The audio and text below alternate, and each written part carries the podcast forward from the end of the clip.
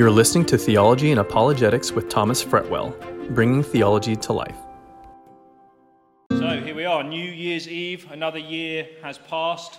In many ways, time has gone that we cannot get back, and it's a natural time for us all to contemplate where our lives are going, what has happened over the last year, and also start to look uh, towards the year ahead.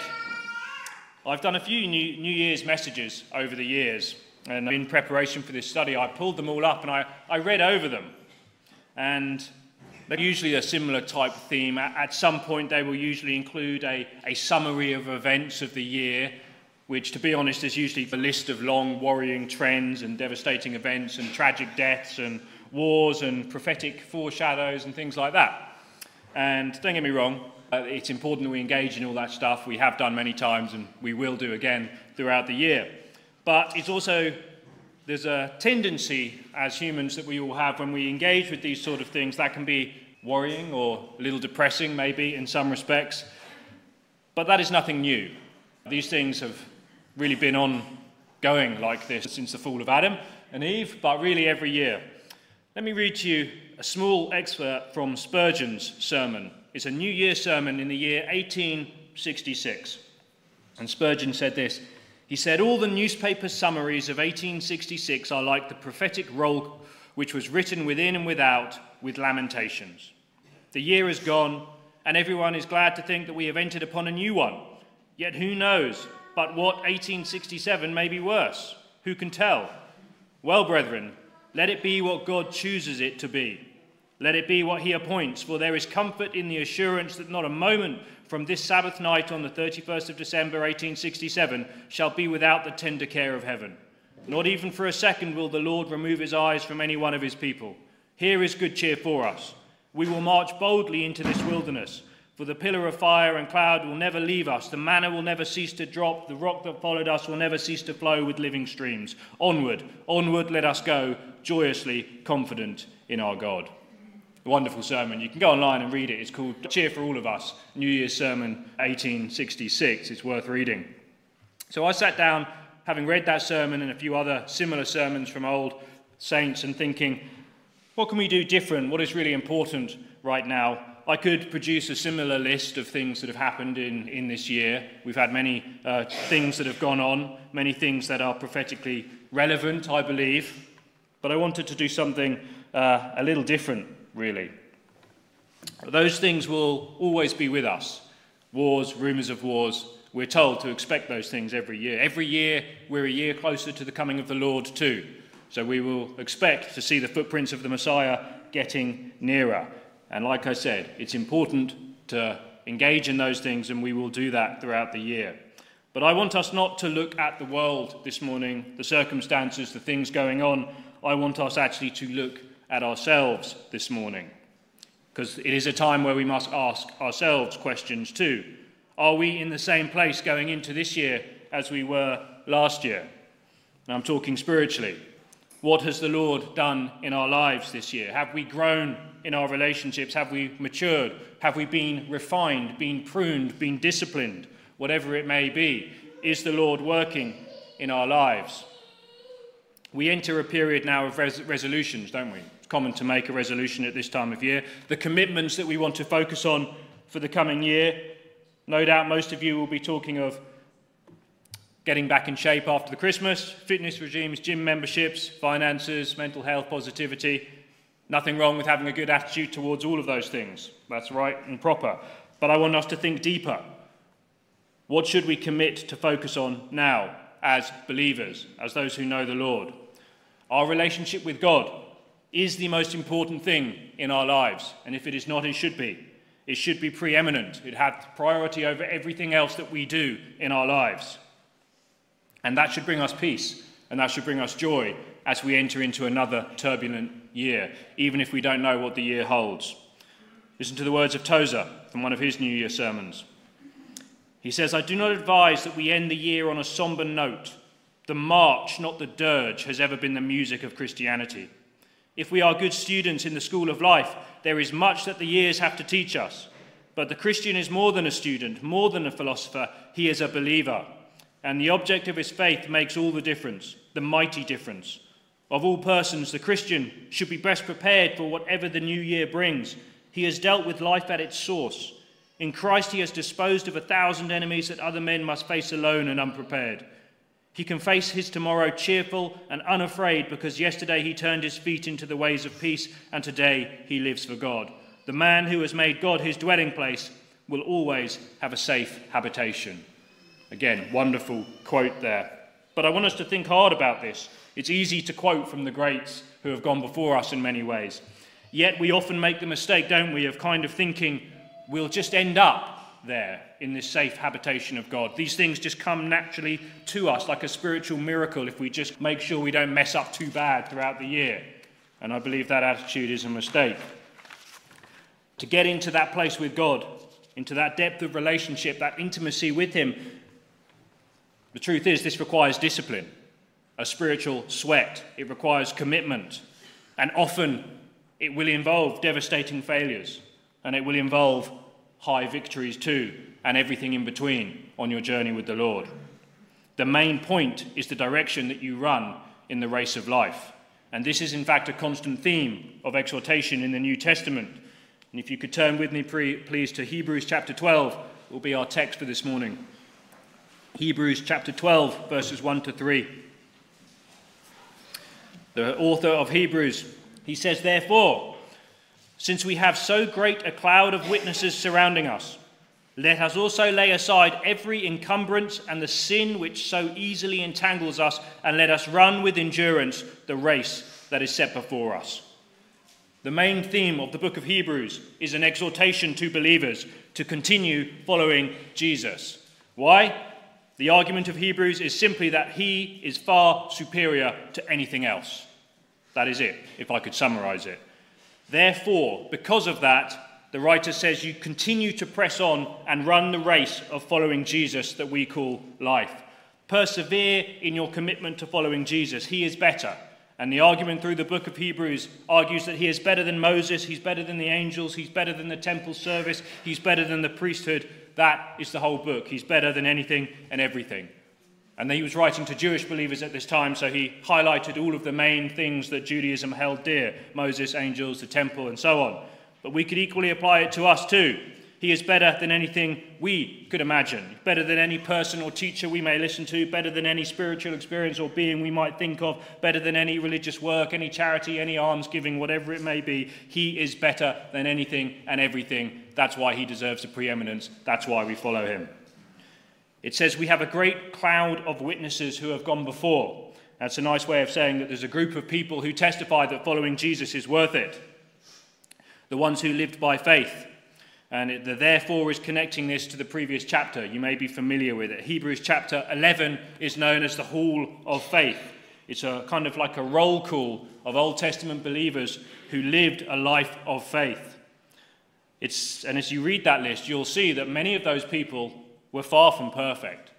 The thing is not about them so much as it is about their faith and who their faith was placed in, the promises of the Word of God. It was their faith that triumphed in that chapter, not the people necessarily. That's the point you must understand. It was their faith that kept them moving forward. It was their faith that kept them enduring persecution. It was their faith that kept them from falling when they stumbled. It was their faith that they believed, by faith that they believed the promises of God, by faith that they obeyed the promises of God, the command of God, the word of God. It was by faith that they witnessed these miracles, by faith that they left their homes, and on and on that chapter goes. I'd advise you read it. The point is, there is a long history of great witnesses of people who have persevered in the race of faith. And the major point is, they did it by faith. Many of them without ever seeing many of the fulfillment of the promises that they were believing in, i.e., Jesus, the Messiah, coming to fulfill many of these promises. Many of them died before Jesus was even born, yet still they lived by faith. For us, we live on the other side of this, the other side of the cross. We look back to Jesus. We've seen the impact his life has had. We've, we've heard the gospel. We've believed these things. We should have even more reason to endure in the life of faith. But now, the author of Hebrews, with that exhortation, gives us instruction to ensure that we do endure as we run. And he uses kind of sports analogies and athletic analogies that we can all associate with. He says, Let us also lay aside every encumbrance and the sin which so easily entangles us. as we run the race of life, we must shed any extra load that is hindering us. My Bible says encumbrance, your Bible might have something like weight there. The idea is a weight that is being tied around us. And this is the part, what I mean, where we examine ourselves. It seems so obvious that if you want to try and win, win a race, you do not load yourself up with weights around your shoulders, you do not put things, tie things around your legs to impede your running. You won't get very far. It seems obvious when we think about it like that, yet, how often is that exactly what we do in our spiritual lives? We put weights on ourselves and we tie ourselves up with sin that entangles. And God will sometimes have to step in and remove such things from us, and that can be a painful process. A pruning process is required, not just for those who are doing wrong, for every Christian who wants to grow. This is the analogy that God uses. There will come a time when He'll need to prune you in order that you may bear more fruit. Again, horticultural analogy. We understand that too. Sometimes you have to get rid of excess on the plant in order to encourage new growth. The Lord does that with all of us. That's really been my story of spiritual life this year. And in the midst of it, it's painful.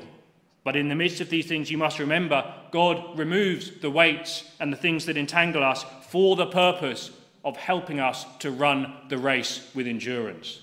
He wants us to continue running and therefore we must commit ourselves into his hands. It says, lay aside every encumbrance. That word there is a strong word in the Greek. It's a command we actually find quite frequently in the Bible. Let me read to you a few verses that use that exact same word. Romans 13:12 it says therefore let us lay aside the deeds of darkness and put on the armor of light. Lay aside those things that we should not be doing. Ephesians 4:22 lay aside the old self which is being corrupted in accordance with the lusts of deceit. Ephesians 4:25 lay aside falsehood and speak truth to your neighbor. Colossians 3 verse 8 lay aside anger, wrath, malice, slander and abusive speech from your mouth. James 1:21 putting aside, laying aside all filthiness and all that remains of wickedness in humility receive the word implanted which is able to save your souls. And 1 Peter 2 1 Therefore, putting aside all malice, all deceit, all hypocrisy, and envy and slander, like newborn babies, long for the pure milk of the word, so that by it you may grow in respect to salvation. Notice in those verses the connection. The reason we lay aside is so that we may grow. And that is the point, that is the purpose, really, of our lives. Now, you may read those lists and you think, well, obviously that's a good list of things for a Christian to lay aside, but they're very clearly, we would say, sins identified in the Bible as things that miss the mark of God's world, uh, God's way for us. Yet the term that we read, encumbrance or weight, in Hebrews 12:1, seems to be separated from sins. It says, lay aside the weights, and then it deals with sins in the next sentence, suggesting that it may be something slightly different. For people, these may be things that are not necessarily sins in the sense as wrongdoing. They may just be things that are individual to you that are weighing you down in your walk. For someone else, they might be fine, it might not be weighing them down, but these are things for you. Listen to F.B. Meyer. Again, he wrote a great New Year sermon where he dealt with this verse. He said, Thousands of Christians are like waterlogged vessels. They cannot sink but they are so saturated with inconsistencies and worldliness and permitted evil that they can only be towed with difficulty into the celestial port. Is there anything in your life which dissipates your energy from holy things, which disinclines you to the practice of prayer and Bible study, which rises before you in your best moments and produces in you a general sense of uneasiness and disturbance? Is there anything within the circle of your consciousness concerning which you have to argue with yourself? Or which you do not care to investigate. We so often allow in ourselves things which we would be the first to condemn in others. We frequently find ourselves engaged in discovering ingenious reasons why a certain course which would be wrong in others is justifiable in ourselves. All such things may be considered a weight. It may be a friendship which is too engrossing, a habit which is sapping away our energy as the taproot, as the taproot the fruit-bearing powers of a tree, a pursuit an amusement, a pastime, a system of reading, a method of spending time too fascinating and too absorbing, and therefore harmful to the soul, which is tempted to walk when it should run and to loiter when it should make haste. I love that final line there. Walking when God wants us to run, and loitering when we should be making haste. Oh, how we like to loiter, don't we? that is it, when we should be making haste. But we are asked, exhorted here to ask ourselves what things are causing us to do these things, to walk rather than run, and to loiter when we should be moving forward. What weights do we have in our lives? I can't tell you that. You have to come before the Lord and discover that yourself. These are the weights, but then it also says, and the sin that so easily entangles us. The Living Bible translates this especially those sins that wrap themselves so tightly around our feet and trip us up. That's a good image when you think about someone running. What happens if, if someone's running and they get a, something tied around their ankles, they go down and they go down hard, don't they? That's the picture that we have being given to us here. And if you think you're immune to this, you're not. Most of us have a few of these in our life that the Lord is dealing with. These are the things we don't like to necessarily talk about with other people. These are the things we usually tend to keep private in our own lives. The Puritan writer Thomas Watson, he called these a besetting sin or a darling sin. And what he means by that is they're the ones that are most hidden and treasured in your heart that you don't allow anyone else to know about. The darling sins. He says, Take heed of your besetting sin, because it is that which your nature and your constitution most incline to. Now, this may be different for each one of you. For some, it may be anger, lust, it may be jealousy, it may be a, any number of things that you know where your weakness is, but you must also know how to identify it. Thomas Watson goes on, he says, To identify it, think about which sin is most weighted upon in your life. And what he means by that is which sin do you make allowances with your time, conduct, and behavior that allow it to happen? The sin you hate to have reproved or pointed out by someone else in your life that it might be wrong the sin which most easily leads you to captivity, the sin that you find yourself arguing to justify, the sin which taunts you when you're troubled. And what he means by that is those times when you've had a low week, when emotionally you're low, you may be troubled. Which sin is it that rises its head in your life to try and trip you up? The sin that you have the most trouble parting with.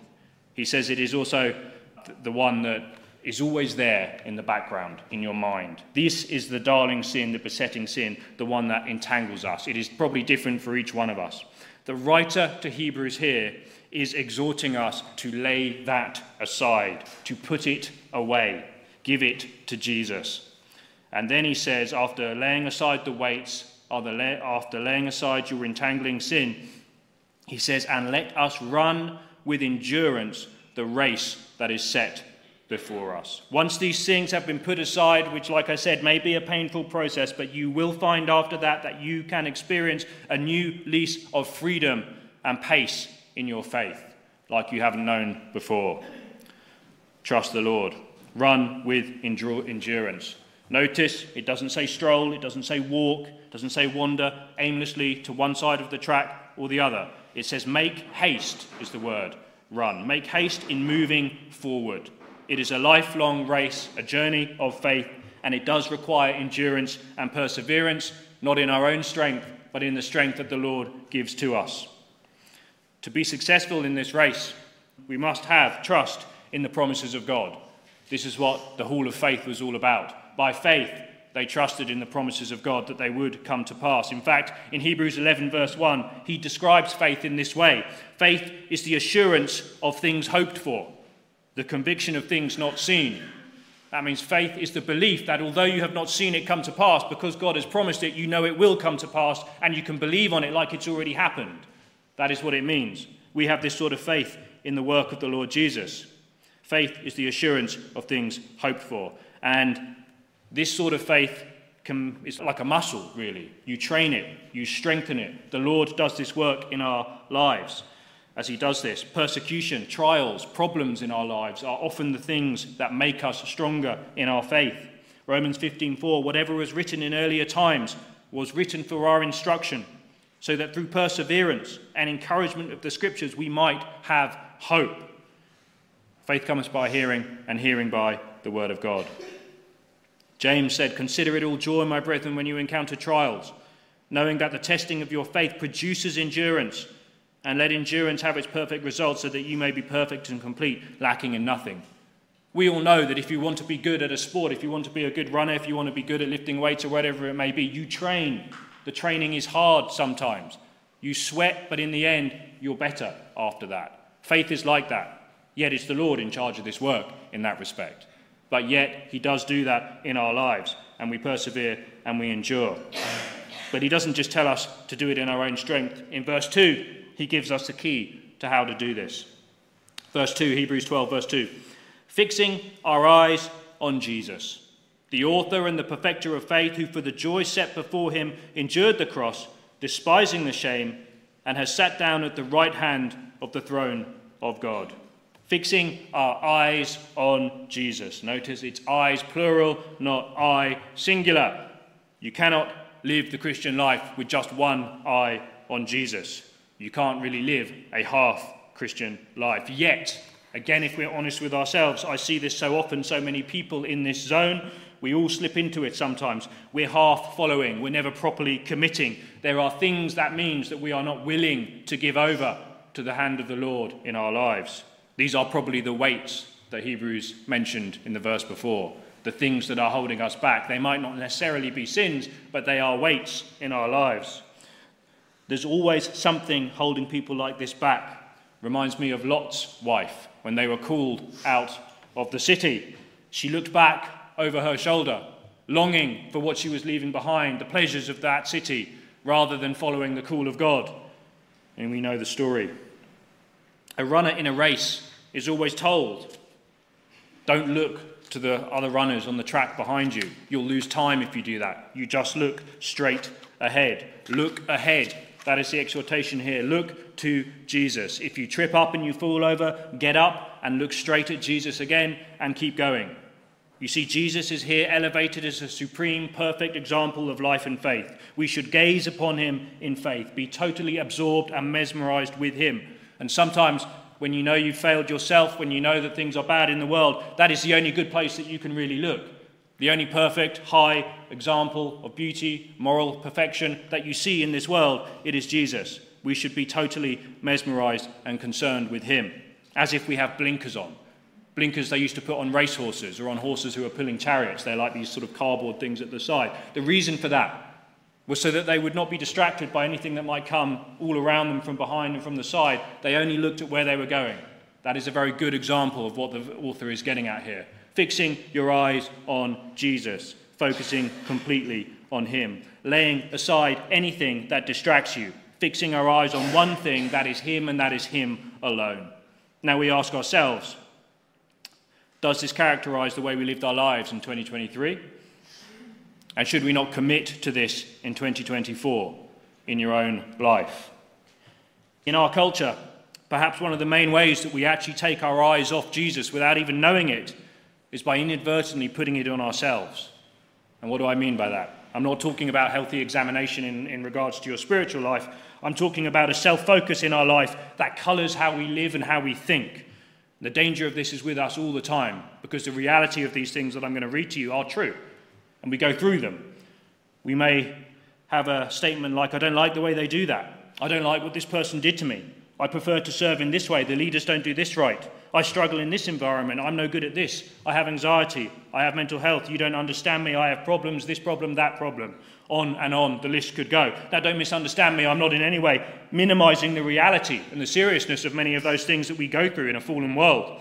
Yet, we must ask ourselves if we struggle with things like that, do we focus more on them than we do on Jesus. And what I mean by that is do they, in fact, influence our thoughts, our conversations, and our actions and our view of the world more than we focus on Jesus Christ to interpret the world for us? It's a very subtle step, I believe, from the reality that we all go through things like that, but allowing it to become the all in all. How much of our conversation is spent on those things? How much of our time and our thoughts and our actions are spent on Jesus? You can only answer that yourself. But it may be an indication that we're doing what Hebrews exhorts us not to do, and we're living with one eye on Jesus rather than two. We all fall into that trap sometimes. Ask yourself, it's New Year's Eve today, at the end of this year, will you look back and say at the end of a year, I wish I hadn't spent so long with Jesus? So much time gazing upon his beauty, his majesty, his glory, so much time learning what it is he loves and hates in this world, so much time following the path that he has laid down before me as the ultimate and best path that anyone could ever have for me. You're never going to say that.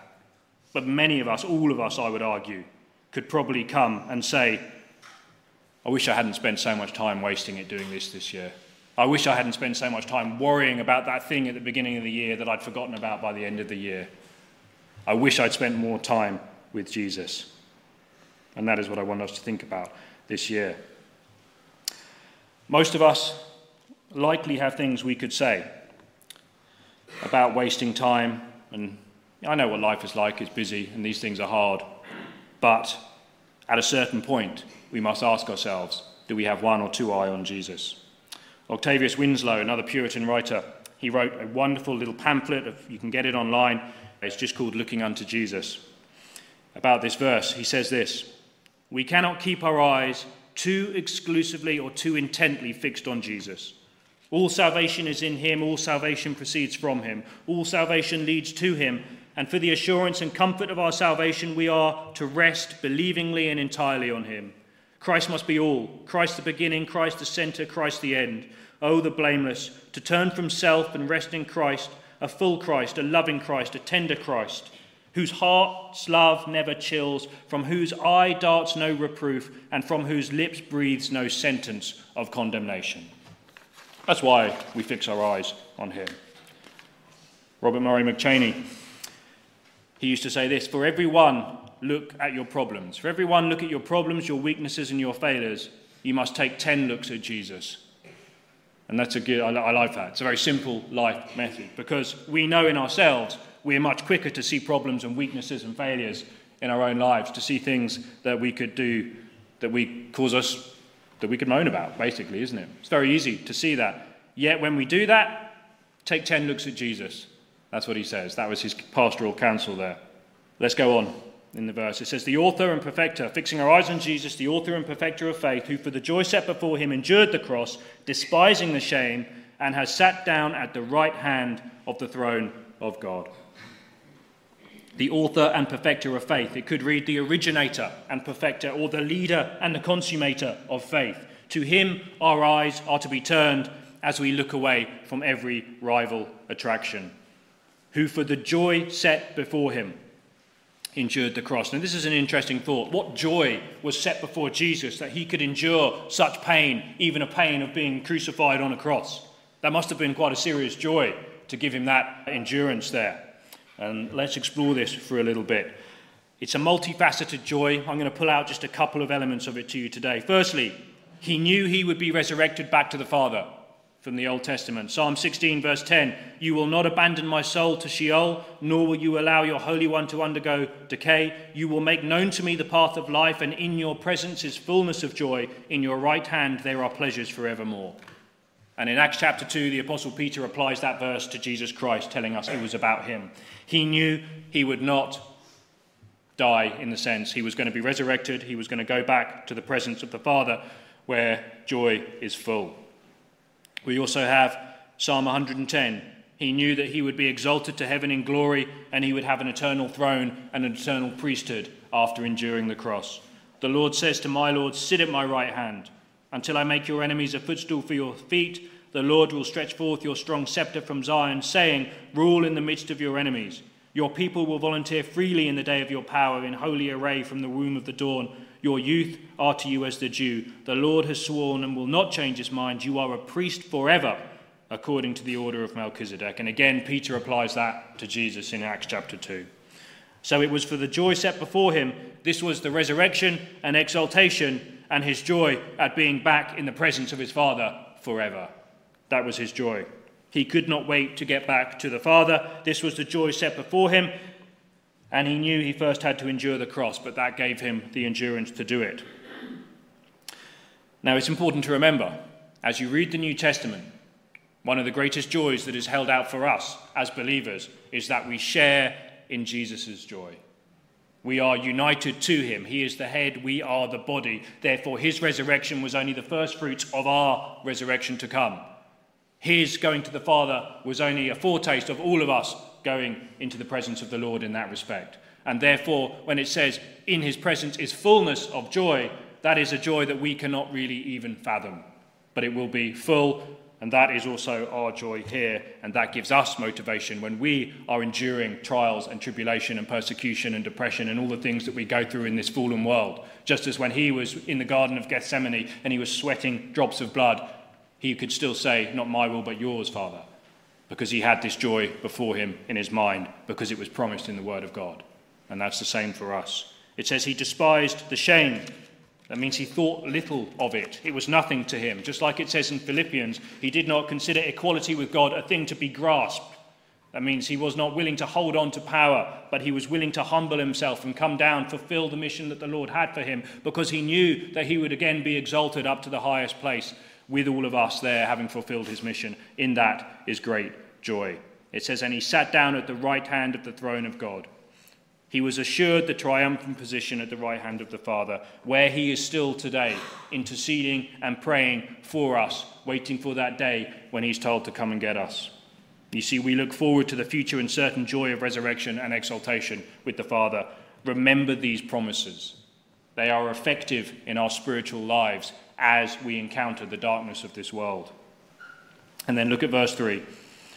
He says, For consider him who has endured such hostility by sinners against himself, so that you will not grow weary and lose heart. And this is just, I love this verse, those first three words. Consider him.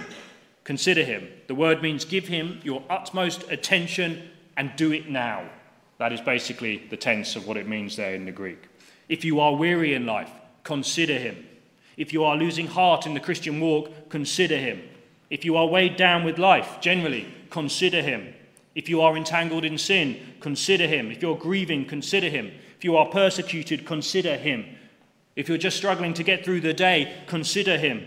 If you're depressed, consider him. If you're growing cold, consider him. If you lack joy in this life, consider him, the author and perfecter of your faith, the supreme, perfect example, and the one we look to by faith, the one who will carry us through to that glorification and exaltation and joy in the presence of the Father. Consider him. That should be our desire for 2024. We need this exhortation. There's a whole book. This whole book is basically an exhortation to consider him. Why? Because we are prone to wander. We all know that. We sing songs about it, don't we? We are prone to wonder. Look at the final words of Psalm 119. If you've ever read that psalm, it's the longest psalm in the Bible. It's an amazing psalm written by someone who loves the word of God more than anything else. It's the longest psalm, 176 verses, extolling the glories and the beauty of the word of God. And look at the last three verses. The author says, I long for your salvation, O Lord, and your law is my delight. Let my soul live that it may praise you, and let your ordinances help me. And then the very last verse, he says, I have gone astray as a lost sheep. Seek your servant, for I do not forget your commandments. I have gone astray. You wouldn't think that anyone who could write a psalm like that would go astray, but yet he knows his heart is prone to wander. John Wesley acknowledged this. Again, one of my heroes of the faith was John Wesley. He knew there was a propensity in us to grow cold as life sometimes overtakes us, as darkness surrounds us. As the years go on, we can lose our fire, we can lose our sense of commitment. So, in order to help us recalibrate, John Wesley did something. To help us focus on what really matters, he created a service. He was called a covenant renewal service, in which the early Methodists would renew their commitment to God. And this was actually typically done on New Year's Eve at midnight. It became the first kind of tradition where you would have a midnight service going into the new year. In 1755, he held his first covenant service. He wrote in his journal that this service was another means of increasing serious religion practiced by our forefathers and attended with eminent blessing, namely, the joining in a covenant to serve God with all our heart and with all our soul. Approximately 1,800 people attended that first service in French Church in Spitalfields, London.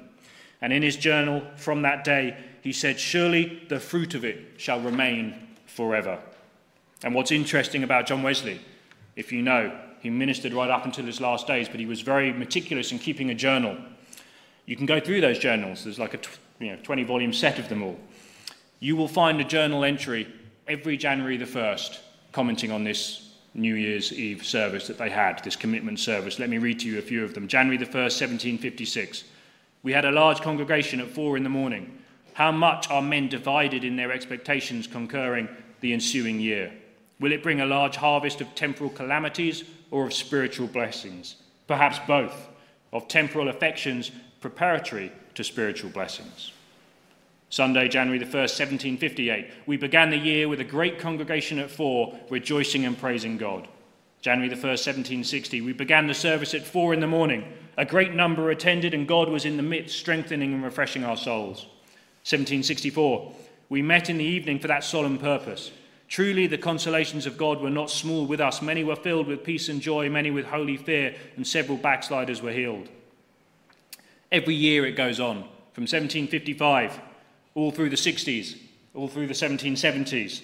And then, even as he approaches the end of his life, you find it still in his journal. January the 1st, 1785, he simply writes, Whether this be the last or not, may it be the best year of my life. And then on Thursday, January the 1st, 1789, he says, If this is to be the last year of my life, according to some of the prophecies, he was pretty sick at this time, I hope it will be the best. I am not careful about it, but heartily receive the advice of the angel in Milton, How well is thine, how long permit me to heaven. And then in January the 1st, 1790, just one year before he died, he was 87 years old when he wrote this. He says, I am now an old man, decayed from head to foot. My eyes are dim, my right hand shakes much, my mouth is hot and dry, I have a lingering fever almost every day, my motion is weak and slow. However, blessed be God. I do not slack in my labor, I can preach and I can write still. And he did knock out some pretty impressive stuff at that stage of his life, if you read his stuff. But what I find fascinating about this, that's 35 years of diary entries I've just read to you pretty much, but the span, uh, I've missed obviously lots out, but that is the span of it. Every single year doing this commitment service to the Lord. He took that so seriously that he knew it was a right thing to do to commit yourself to seeking him and the Lord at this time. You want to ask yourself, why did this one man have such a remarkable ministry? Why did the early Methodists really transform this country? Why did they see such fruit? Could this simply be the answer? They fixed their eyes on Jesus and they yearly reminded themselves of that obligation as a covenant commitment. Maybe. Wesley wrote a specific prayer for this service. I'm going to read it to you now, and I would say, may this be our prayer for the coming year too. And I'm going to read this as a prayer, and then I'm going to just bow my head and we'll have our time of open prayer. If you want to give thanks to the Lord, if you want to commit this coming year to the Lord, this is the time that you can do that now. But this is the service that John Wesley, this is the prayer that he wrote for those services. He says, I am no longer my own, but yours. Put me to what you will.